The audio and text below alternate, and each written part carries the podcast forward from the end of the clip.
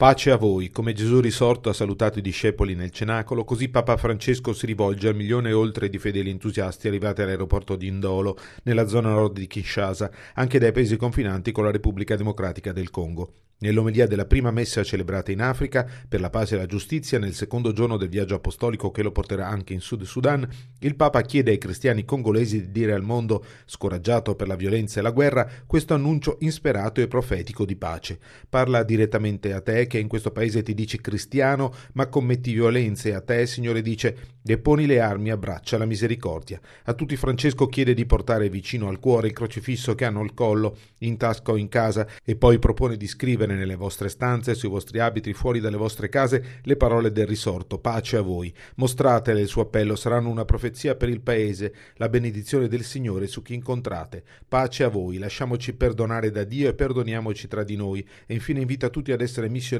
di pace, e questo ci darà pace. Scegliere di fare il posto a tutti nel cuore, credere che le differenze etniche, regionali, sociali e religiose vengono dopo e non sono ostacoli, che gli altri sono fratelli e sorelle, membri della stessa comunità umana, che ognuno è destinatario della pace portata nel mondo da Gesù.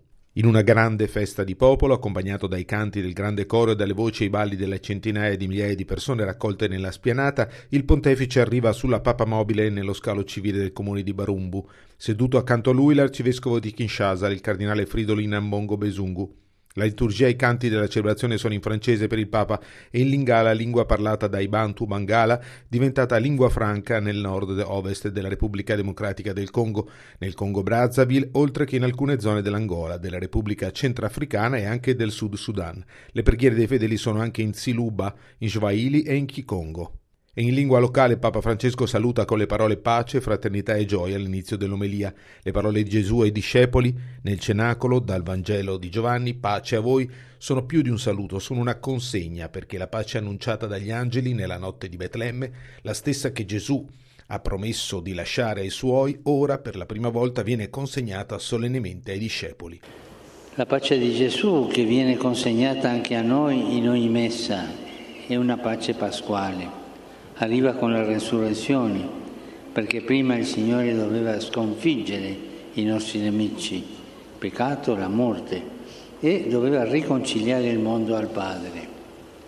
Doveva provare la nostra solitudine e il nostro abbandono, i nostri inferi, abbracciare e colmare le distanze che ci separavano dalla vita e dalla speranza. Il Papa invita quindi a mettersi dalla parte dei discepoli che quel giorno erano completamente tramortiti dallo scandalo della croce, feriti dentro per aver abbandonato Gesù dandosi alla fuga, delusi per la fine della vicenda e timorosi di finire come Cristo. Ebbene Gesù proclama la pace mentre nel cuore dei discepoli ci sono le macerie, annuncia la vita mentre loro sentono dentro la morte. In tale parole la pace di Gesù arriva nel momento in cui tutto per loro sembrava finito, nel momento più inatteso e inesperato quando non c'erano spiragli di pace. Così fa il Signore, ci stupisce, ci tende la mano quando stiamo per approfondare, ci rialza quando tocchiamo il fondo. Questo perché, spiega Francesco, con Gesù il male non ha mai la meglio, non ha mai l'ultima parola, e noi che siamo di Gesù non possiamo far prevalere la tristezza, la rassegnazione e il fatalismo. In un mondo scoraggiato per la violenza e la guerra, i cristiani fanno come Gesù, lui, quasi insistendo, ha ripetuto ai discepoli, pace, pace a voi.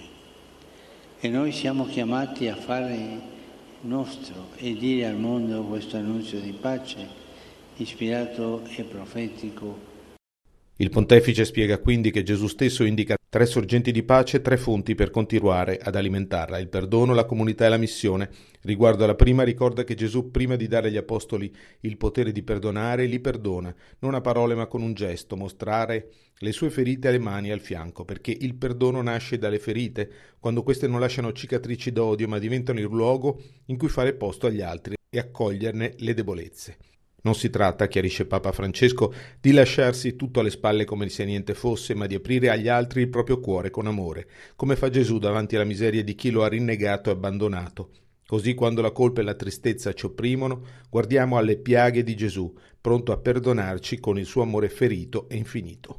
Lui conosce le tue ferite, conosce le ferite del tuo paese, conosce le ferite del tuo popolo, della tua terra.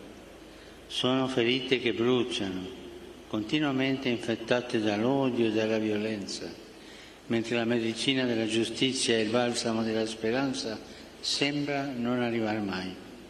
E Gesù vede le ferite che porti dentro e desidera consolarti e guarirti, porgendoti il suo cuore ferito. Con Gesù, afferma con forza il Papa, c'è sempre la possibilità di essere perdonati e ricominciare, eppure la forza di perdonare se stessi, gli altri e la storia. Lui desidera darci la pace e il coraggio di perdonare, di compiere una grande amnistia del cuore. È il momento per ripulire il cuore dalla rabbia, dai rimorsi, da ogni rancore e livore, per accogliere e vivere il perdono di Gesù.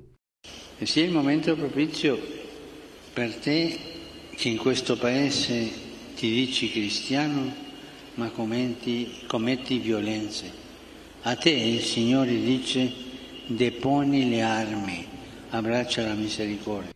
E a tutti i feriti e gli oppressi di questo popolo, prosegue Francesco, Gesù dice non temete di mettere le vostre ferite nelle mie, le vostre piaghe nelle mie piaghe. Facciamolo è il suo invito, con il suggerimento di togliere il crocifisso dal collo e dalle tasche, di prenderlo tra le mani e di portarlo vicino al cuore per condividere le vostre ferite con quelle di Gesù abbracciare il crocifisso di casa, dando così a Cristo la possibilità di risanarci il cuore, gettiamo in Lui il passato, ogni paura e affanno. Che bello aprire le porte del cuore e quelle di casa alla sua pace. E perché non scrivere nelle vostre stanze, sui vostri abiti, fuori dalle vostre case le sue parole, pace a voi?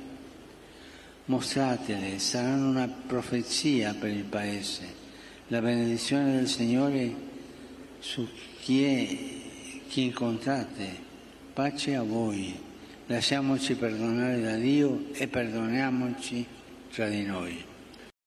Guardando poi alla seconda sorgente della pace, la comunità, il pontefice ricorda che Gesù consegna la sua pace alla prima comunità dei discepoli, uomini che prima di Pasqua ragionavano in modo troppo umano, parlando di un messia conquistatore che avrebbe cacciato i nemici e aumentato il loro prestigio desideri mondani che hanno tolto pace alla comunità, generando discussioni e opposizioni. Rischio che abbiamo anche noi stare insieme a mandare avanti da soli, ricercando nella società ma anche nella Chiesa il potere, la carriera, le ambizioni. Ma così si finisce come quei discepoli chiusi in casa, vuoti di speranze e pieni di paura e delusione.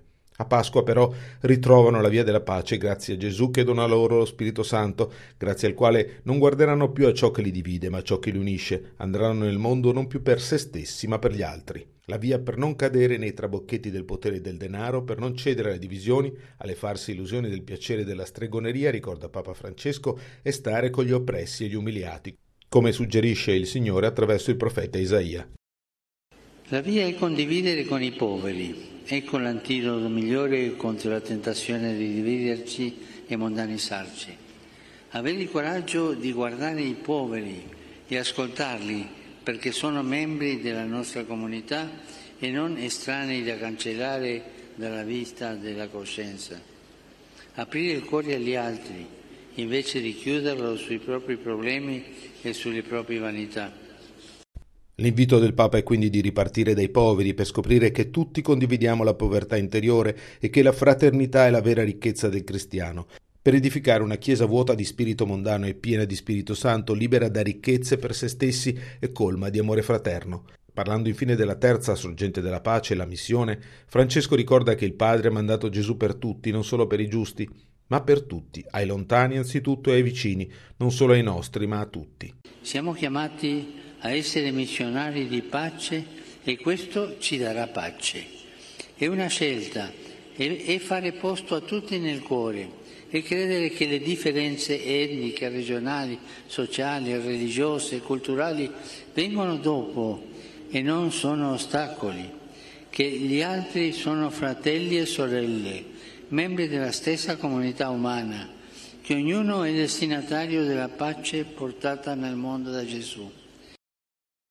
La scelta, conclude il pontefice, è di credere che noi cristiani siamo chiamati a collaborare con tutti, a spezzare il circolo della violenza, a smontare le trame dell'odio, perché i cristiani sono chiamati per definizione a essere coscienza di pace del mondo, testimoni di amore che non rivendicano i propri diritti, ma quelli del Vangelo, che sono la fraternità, l'amore e il perdono, non ricercano i propri interessi, ma sono missionari del folle amore che Dio ha per ciascun essere umano.